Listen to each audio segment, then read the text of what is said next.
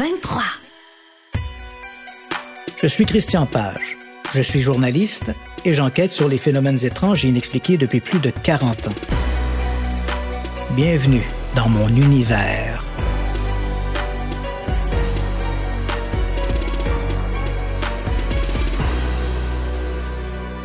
Dans le genre horreur, l'un des films les plus marquants des années 1980 est sans contredit L'emprise. Le réalisateur Martin Scorsese, à qui l'on doit des incontournables comme Chauffeur de taxi, comme Un taureau sauvage et Casino, le considère comme l'un des films les plus terrifiants de l'histoire du cinéma.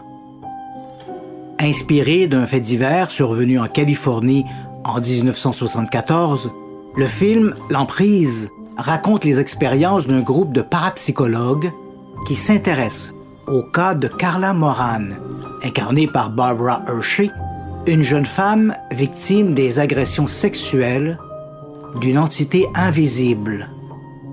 Une créature secondée par deux entités, également invisibles, mais plus petites. Le film, produit par Harold Schneider et réalisé par Sidney Fury, a valu à Barbara Hershey le prix d'interprétation féminine au Festival d'Avoriaz en 1983. Depuis sa sortie, l'emprise a connu un immense succès, tant en salle qu'en projection privée. Le film est devenu un véritable classique du genre. Malheureusement, pour maintenir l'intérêt du téléspectateur, Sidney Fury n'a pas hésité à s'écarter du fait divers à l'origine de l'histoire. En fait, le film est beaucoup plus basé sur le roman éponyme de Frank de Filita que sur les allégations de Doris Biter, la véritable victime de l'entité. Au début des années 1970, alors qu'il travaille à l'écriture de son roman Audrey Rose, une histoire de réincarnation, Frank de Filita informe les milieux de la parapsychologie qu'il souhaiterait participer à une enquête sur une affaire de fantômes. L'auteur explique que cette immersion lui permettrait de mieux se documenter pour son prochain roman. Son appel porte fruit. À l'été de 1974, des chercheurs de l'Université de Californie à Los Angeles, la UCLA, l'informent qu'ils enquêtent sur les allégations d'une certaine Doris McGowan Biter, une jeune mère de famille qui affirme être victime des attaques vicieuses d'entités invisibles. Doris a accosté l'un d'eux, le parapsychologue Carrie Gaynor, dans une bouquinerie de Westwood Village, après l'avoir entendu discuter de son intérêt pour les phénomènes paranormaux. Quoiqu'hésitante, elle lui a confié qu'elle vivait elle aussi des expériences troublantes. C'est donc à l'invitation du docteur Thelma Moss, responsable du laboratoire de recherche parapsychologique de l'UCLA, que l'auteur new-yorkais se rend sur la côte ouest pour voir de ses propres yeux les extraordinaires événements qui se produisent entre les murs du 11547 Braddock Drive à Culver City, une banlieue de Los Angeles. De cette visite, haute en incidents inexplicables, il accouchera de son roman The Entity, publié en 1978. Doris McGowan Biter a la mi-trentaine au moment des faits. Elle est mère de quatre enfants tous nés de pères différents, trois garçons, âgés respectivement de 10, 13 et 16 ans, et une fillette de 6 ans. C'est une femme profondément troublée. Elle a été victime d'abus dans son enfance et a connu de nombreuses relations violentes. Elle a des problèmes d'alcool et traverse une situation très conflictuelle avec ses trois garçons. Au moment où elle confie son histoire aux enquêteurs de l'Université de Californie à Los Angeles, à l'été de 1974, les attaques dont elle se dit victime perdurent déjà depuis quelques mois. Selon Doris, ces agressions seraient orchestrées par trois êtres semi-transparents, des Asiatiques, précise-t-elle. Le trio serait composé d'une entité de taille normale, d'un mètre 80 environ, qu'elle surnomme Monsieur qui es-tu, Mr. Who's It, et de deux nains de un mètre chacun. Ces nabots auraient pour rôle de la maintenir immobile durant la pénétration, viol perpétré par la troisième entité, celle de taille normale. Au dire de Doris, l'aîné de ses fils aurait été témoin partiellement de l'une de ces attaques. Ces agressions répétées lui auraient laissé de profondes meurtrissures et des échymoses. Hélas, hormis ses proches, Doris n'a jamais parlé de ses viols à qui que ce soit, et encore moins à un professionnel de la santé. Tant et si bien que peu de gens peuvent confirmer l'existence ou la présence de ces échymoses. L'un de ses témoins, le parapsychologue Carrie Gaynor, racontera avoir vu dans le cou de Doris des marques de morsure. Mais de son propre aveu, ces marques auraient pu être faites par une tierce personne. Cela dit, en cet été de 1974, ce ne sont pas les agressions, aussi dramatiques soient-elles, qui retiennent l'attention des chercheurs de l'UCLA. D'ailleurs, les parapsychologues les associeront davantage à une forme de projection hallucinatoire qu'à une réelle manifestation physique. Ce qui intéresse surtout les scientifiques, ce sont les nombreux phénomènes de poltergeist. Coups frappés dans les murs, objets qui se déplacent tout seuls et autres bizarreries que Doris Biter affirme observer chez elle. Ce sont ces anomalies qui seront au centre de l'enquête menée par les chercheurs de l'UCLA. Entre le 22 août et le 31 octobre 1974, les parapsychologues Carrie Gaynor et Barry Taft, les principaux responsables de l'enquête, vont se rendre à huit reprises au domicile de Doris. Ils seront parfois accompagnés de collaborateurs et d'observateurs invités, dont, à une occasion, de Frank de Filita. Au final, plus d'une cinquantaine de personnes auront été témoins des étranges événements du 11547 Braddock Drive. La maison de Braddock Drive est un petit bungalow vétuste. À deux reprises, la ville a émis un avis d'éviction pour insalubrité. L'une des premières choses qui frappent les enquêteurs est cette odeur nauséabonde, comme de la chair en décomposition qui règne dans la chambre de Doris. La pièce est aussi particulièrement froide. Un constat d'autant plus surprenant que nous sommes en été en Californie. C'est dans cette chambre que les chercheurs vont documenter les plus extraordinaires manifestations. Celles-ci se traduisent principalement par l'apparition de boules de lumière de la taille d'un point de couleur verdâtre ou bleu électrique. Ces sphères se déplacent à grande vitesse et dans tous les sens. Elles semblent douées d'une personnalité propre, tout en étant liées à Doris. Lorsque Doris vocifère contre ses agresseurs invisibles, les invitant à se manifester, les lumières apparaissent et entreprennent leur étrange ballet aérien. Elles sont parfois si brillantes qu'elles illuminent la pièce, généralement laissée dans une semi-obscurité. Les enquêteurs remarquent que ces sphères réagissent aussi aux accords de Black Sabbath et Doria Hep, deux groupes de hard rock, la musique favorite du fils aîné de Doris. Détail insolite, les réactions sont plus marquées lorsque la pièce musicale fait référence au satanisme ou à l'adulation du diable. Cette curiosité ne fait que renforcer la croyance de Doris que ces visiteurs ont quelque chose de diabolique. À une occasion, en réponse aux invitations de Doris, ces lumières se regroupent pour former une espèce d'hologramme. Les témoins du moment, au nombre d'une vingtaine, distinguent les contours d'une silhouette masculine. Les bras, le torse et la tête d'un homme de forte stature. Malgré la mise en place d'appareils photographiques très sensibles et de caméras vidéo, les enquêteurs échouent dans leur tentative de documenter ces spectacles de lumière. Les photos sont peu révélatrices et les films sans grand intérêt. La preuve la plus spectaculaire demeure une photographie montrant un arc de lumière, pourtant invisible au moment de la prise de vue, encadrant Doris assis sur son lit. Cet arc, supposent les parapsychologues, aurait été créé par le mouvement rapide des sphères. Ce cliché sera ultérieurement envoyé au magazine Popular Photography pour analyse. Les experts s'avoueront incapables d'expliquer cet arc et encore moins d'expliquer pourquoi cette traînée lumineuse ne se reflète pas sur les murs de la pièce. Durant ces manifestations, les enquêteurs notent un autre détail particulier. Le compteur Geiger, placé dans la chambre, tombe à zéro. Il faut savoir qu'en temps normal, un compteur Geiger qui sert à mesurer la radioactivité environnante marque toujours quelques kilobecquerels, ce qui correspond à la radioactivité naturelle.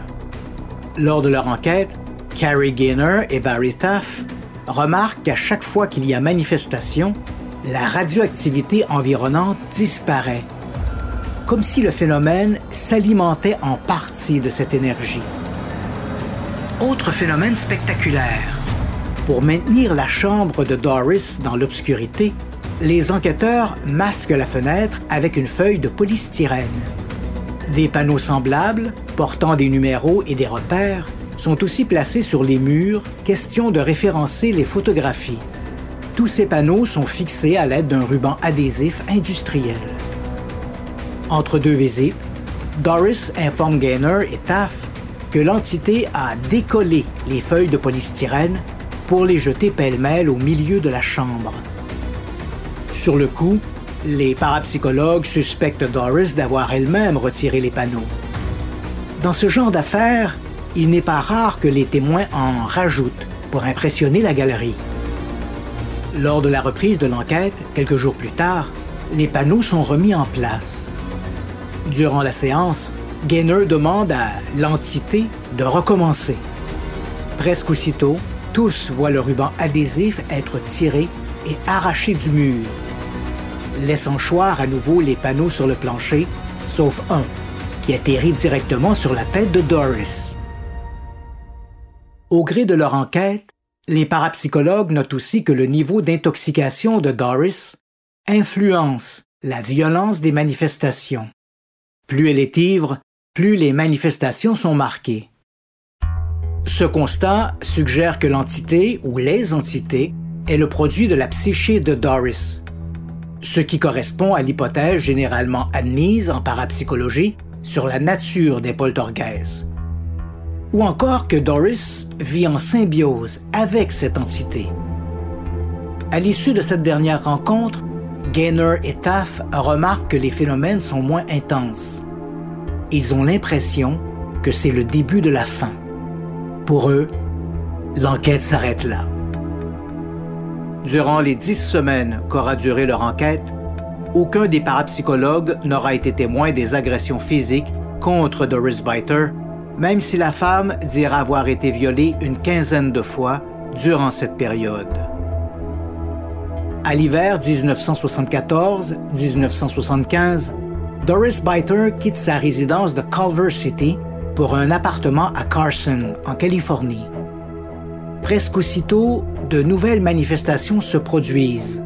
Coups frappés dans les murs, portes qui s'ouvrent toutes seules et meubles qui se déplacent sans raison les enfants sont parfois poussés ou giflés par des mains invisibles, comme dans la maison de Braddock Drive. Et Doris se retrouve une fois de plus la victime de ces agresseurs invisibles. Même ses voisins de palier se plaignent de phénomènes étranges dans leur appartement. Peu après, elle déménage à nouveau pour San Bernardino, toujours en Californie. C'est à cette époque qu'elle reprend contact avec les enquêteurs de l'UCLA pour leur raconter que l'être invisible est toujours là et qu'il l'a mise enceinte. Elle consulte un médecin qui diagnostique une grossesse hystérique sans fœtus.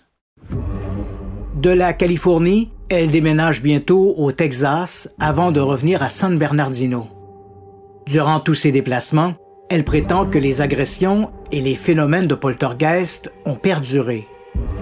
En février 1983, lors d'une projection du film L'Emprise, à laquelle elle assiste en compagnie des parapsychologues de l'UCLA, Doris confie au Dr Taff que les phénomènes sont maintenant terminés, aussi bien les agressions que les manifestations de poltergeist.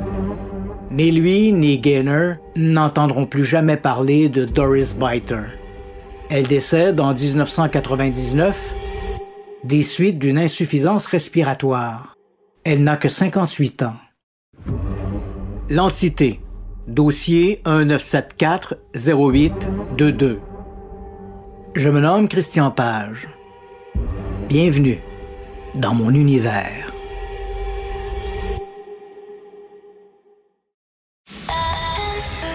C'est 23. Je suis Christian Page. Je suis journaliste et j'enquête sur les phénomènes étranges et inexpliqués depuis plus de 40 ans. Bienvenue dans mon univers.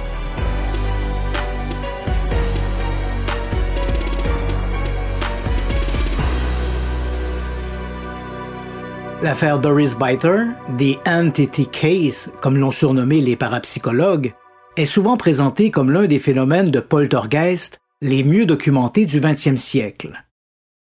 J'ai mes réserves. D'abord, la documentation rigoureuse fait cruellement défaut. Malgré l'aura de crédibilité que l'Université de Californie à Los Angeles, via son laboratoire de recherche parapsychologique, a donné à cette investigation, plusieurs éléments sont très questionnables. L'enquête, huit visites échelonnées sur trois mois, pour un total d'environ 30 heures, n'a fait l'objet que d'une seule publication officielle. D'abord, en 1976, dans les pages du Journal de la Psychical Research Foundation, article repiqué ensuite dans le Journal of Investigative Psychical Research en 2008. Ni Taft ni Gaynor, les principaux enquêteurs, n'a écrit de livre sur le sujet. Tant et si bien que nous ignorons le détail de leur protocole d'enquête et de leurs mesures de contrôle, pourtant essentielles pour jauger de la méthode scientifique dont se réclament les parapsychologues. L'une des règles de base en science est publie ou péri. Visiblement, Taft et Gaynor ont appliqué ce principe avec parcimonie. Lors d'une visite en Californie, j'ai rencontré Carrie Gaynor. Il tient aujourd'hui une petite clinique d'hypnothérapie du côté de Santa Monica, en banlieue de Los Angeles, à moins de 10 minutes en voiture du 11547 Braddock Drive. Nous avons passé près de deux heures à discuter de l'affaire Doris Biter. Gaynor est resté vague sur ses mesures de contrôle. Quant à la faiblesse de la documentation objective, Gaynor l'a justifiée par la mauvaise qualité des équipements de l'époque et du manque de ressources du laboratoire de l'UCLA, lequel n'était pas convenablement équipé pour mener des enquêtes sur le terrain. Ce qui est sans doute vrai. Néanmoins, on peut questionner certaines décisions. Pour des raisons de commodité, par exemple, Taft et Gaynor avaient fait de la chambre de Doris la cellule centrale de leur investigation. La pièce faisait 3 mètres sur 3 mètres et, lors de leur séance, l'endroit n'était généralement éclairé que par une bougie. Certains soirs, il pouvait y avoir jusqu'à 20 ou 25 personnes de réunies dans la pièce. Dans un espace aussi confiné et chichement éclairé, difficile de parler de conditions optimales et imperméables à toute manipulation, volontaire ou non. Et s'il n'y avait eu que cela? Pour leur documentation visuelle, les parapsychologues s'étaient équipés d'un appareil Polaroid SX70 et d'un Honeywell Pentax 35 mm, chargé d'une pellicule normale ou, à l'occasion, d'un film infrarouge haute vitesse. Plusieurs photos de contrôle prises par les enquêteurs se sont révélées floues ou surexposées, des défauts vite attribués à la présence de l'entité. Le problème est que ces photographies ont toutes été obtenues par le Polaroid SX70. Et c'est là que le bas blesse. De tous les appareils disponibles à l'époque, le choix du Polaroid SX70 était le plus mal avisé. Sa conception ne permettait pas le moindre réglage. Tout était automatique. Le foyer, la vitesse d'obturation et l'ouverture. Si l'appareil était idéal pour les enfants, ou les amateurs n'ayant aucune notion en photographie, il était à proscrire dans ce genre d'enquête. Un mouvement fortuit lors de la prise de vue ou un pas de trou en direction du sujet suffisait à le surexposer ou à le rendre flou. Le film, une cartouche contenant des photographies non exposées, était une autre de ses faiblesses. S'il était mal inséré ou manipulé avec rudesse, l'émulsion sur les photographies non exposées pouvait être affectée et donner, au développement, des anomalies. Pas étonnant que le SX70 soit devenu l'appareil favori des arnaqueurs. Il existe un cas célèbre de photographie truquée où le fraudeur s'amusait à écrire des mots sur les photos non exposées à l'aide d'un objet effilé, sans être trop pointu pour endommager le film. Une fois la photographie exposée, on pouvait voir le sujet photographié avec, en surimpression, les mots fantômes. Outre le Polaroid SX70, Gainer et TAF ont aussi utilisé un Honeywell Pentax 35 mm, chargé avec des pellicules normales, argentique couleur ou noir et blanc, ou avec un film infrarouge. L'utilisation de la pellicule infrarouge n'a rien donné pour des raisons techniques. En revanche, les films noir et blanc ont donné quelques photographies intéressantes, dont celle de l'arc lumineux dans la chambre de Doris, un arc qui était invisible à l'œil nu et qui n'a été révélé que par la photographie. Le négatif aurait été confié à Adrian Vance, l'éditeur pour la côte ouest du magazine Popular Photography, et lui-même photographe professionnel. À n'en croire les parapsychologues, Vance aurait été incapable d'expliquer la nature de cet arc. Ce n'est visiblement pas l'opinion de tout le monde. À l'époque de la photographie argentique, des arcs semblables étaient courants dans les laboratoires de développement photographique grande surface, comme Walmart ou Walco. Le personnel chargé de ces développements n'était pas toujours qualifié et, de surcroît, devait procéder rapidement. En déroulant la bobine, il arrivait à l'occasion que la pellicule se plie. Cette déformation entraînait invariablement, sur la version positive de la photo, une rainure blanche, très semblable à l'arc visible sur la photographie de l'affaire Doris Biter. Ces anomalies étaient d'ailleurs si récurrentes qu'on les avait baptisées demi-lunes. Si ce n'était qu'un pli sur les négatifs, comment expliquer qu'Adrian Vance n'ait rien vu? Je l'ignore. Mais cela expliquerait pourquoi aucun des témoins présents à ce moment-là n'ait vu quoi que ce soit. Deuxièmement, malgré le nombre très élevé d'observateurs au 11547 Braddock Drive, il n'existe que très peu de témoignages à cet effet. Ces récits se résument essentiellement à ceux de Carrie Gaynor, Barry Taff, Frank de Filita, l'auteur du roman The Entity, Mark Zarkoff, un caméraman qui accompagnait de Filita, Dick Thompson et deux ou trois autres témoins. C'est peu, considérant le nombre de personnes présentes.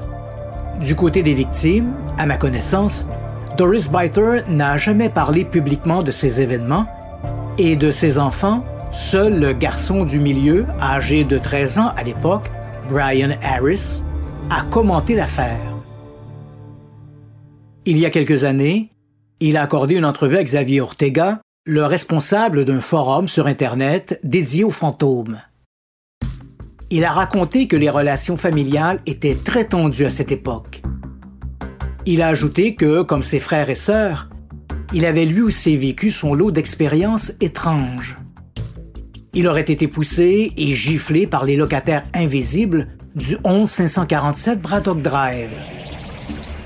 Ces entités, au nombre de quatre, a-t-il précisé, contrairement à Doris qui parlait plutôt de trois, se manifestait sous la forme de silhouettes semi-transparentes. Brian Harris a aussi confirmé les violences sur sa mère. S'il n'a jamais vu une agression sexuelle survenir devant lui, il a raconté qu'il lui arrivait d'entendre les cris et les plaintes de sa mère depuis sa chambre, située à côté de celle de Doris.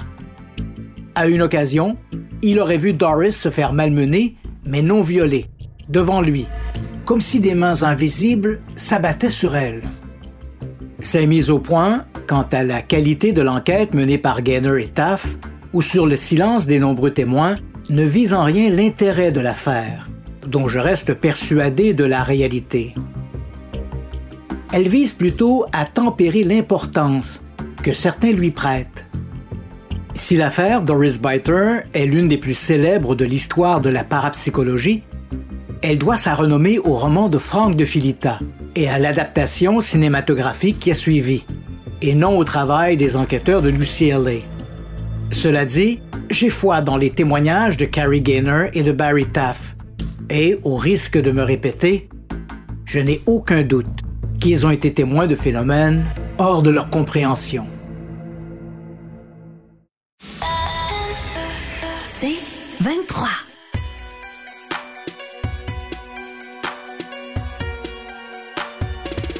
Je suis Christian Page. Je suis journaliste et j'enquête sur les phénomènes étranges et inexpliqués depuis plus de 40 ans. Bienvenue dans mon univers. Carrie Gaynor et Barry Taff attribuent l'essentiel de l'affaire Doris Biter à un phénomène de poltergeist. Je suis d'accord.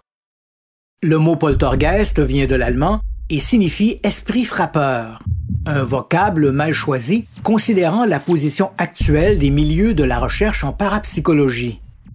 L'école de pensée la plus populaire favorise aujourd'hui l'intervention d'une forme de télékinésie récurrente et involontaire de la part d'un agent, dans le cas présent Doris Biter. Inconsciemment, la psyché de Doris aurait déclenché ces phénomènes un peu à la manière de Carrie White dans le roman Carrie de Stephen King.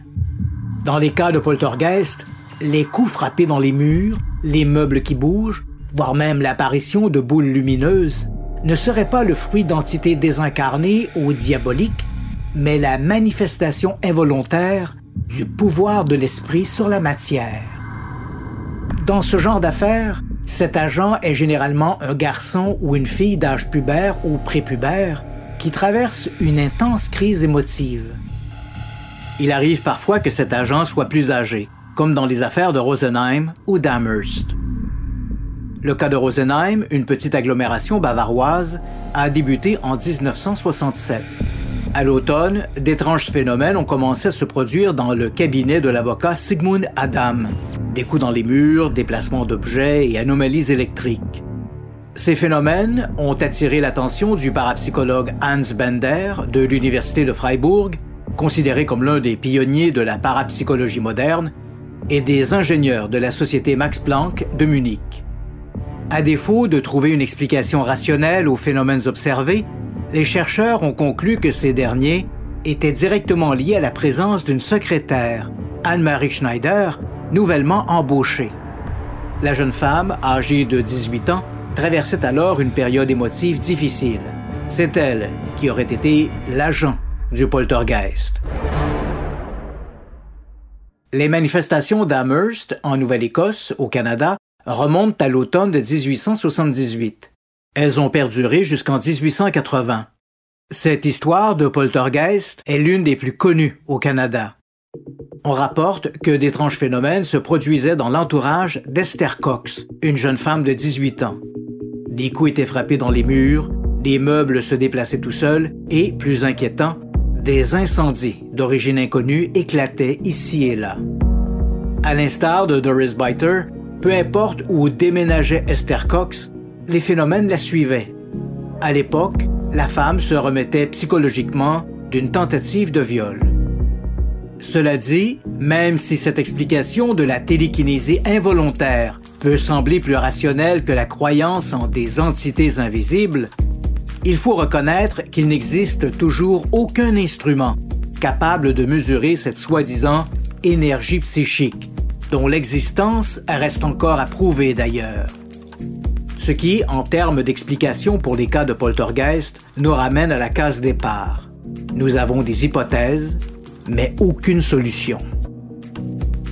Dans leur quête d'explication, plusieurs chercheurs, dont Barry Taff, n'ont pas manqué de rappeler ces histoires de succubes et d'incubes, des démons mâles, les incubes, et femelles, les succubes, qui profiteraient de la nuit pour agresser sexuellement quelques pauvres mortels. Ces récits, issus du christianisme médiéval, trouvent leur source dans des récits plus anciens. Même les Babyloniens et les Sumériens de l'Antiquité entretenaient des légendes semblables associer ces histoires d'incubes et de succubes aux violences de Doris Biter me paraît hasardeux. Qui plus est, la plupart des chercheurs en neurosciences croient aujourd'hui que ces visites nocturnes sont liées à des parasomnies, comme la paralysie du sommeil ou les terreurs nocturnes. Dans le cas de Doris Biter, il est clair que les manifestations de Braddock Drive n'avaient rien à voir avec une quelconque pathologie du sommeil. Même avec le recul, il est ardu de juger de l'ensemble des phénomènes rapportés dans l'affaire Doris Biter, et encore plus difficile d'en faire un tri objectif. S'agissait-il uniquement de manifestations de type poltergeist? Et si oui, considérant la dynamique familiale, Doris en était-elle la seule agent? Lesquels de ces phénomènes étaient réels et lesquels étaient imaginaires? Ces agresseurs invisibles étaient-ils issus uniquement de l'imaginaire de Doris Biter? Je l'ignore, et c'est ce qui rend cette affaire encore plus inquiétante. Je suis Christian Page. Je suis journaliste et j'enquête sur les phénomènes étranges et inexpliqués depuis plus de 40 ans. Bienvenue dans mon univers.